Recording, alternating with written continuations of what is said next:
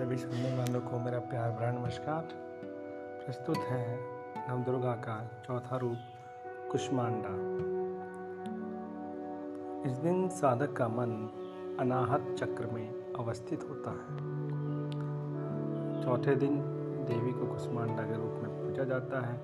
अपनी मंद, हल्की हँसी के द्वारा अंड यानी ब्रह्मांड को उत्पन्न करने के कारण इस देवी को कुष्मांडा नाम से पुकारा गया। जब सृष्टि नहीं थी, चारों तरफ़ अंधकार ही अंधकार था। तब इस देवी ने अपने ईसत हास्य से ब्रह्मांड की रचना की थी। इसलिए इसे सृष्टि की आदि स्वरूपा, या आदि शक्ति कहा गया। इस देवी की आठ भुजाएँ हैं, इसलिए अष्टभुजा कहलाई। इसके सात हाथों में क्रमशः कमंडल, धनुष, बाण, कमल, पुष्प अमृतपूर्ण कलश चक्र तथा गदा है। आठवें हाथ में सभी सिद्धियों और निधियों को देने वाली जप माला है। इस देवी का वाहन सिंह है और इन्हें कुम्हड़े की बलि प्रिय है। संस्कृत में कुम्हड़े को कुष्मांड कहते हैं, इसलिए इस देवी को कुष्मांडा कहा गया। इस देवी का वास सूर्यमंडल के भीतर लोक में है। सूर्यलोक में रहने की शक्ति क्षमता केवल इन्हीं में है।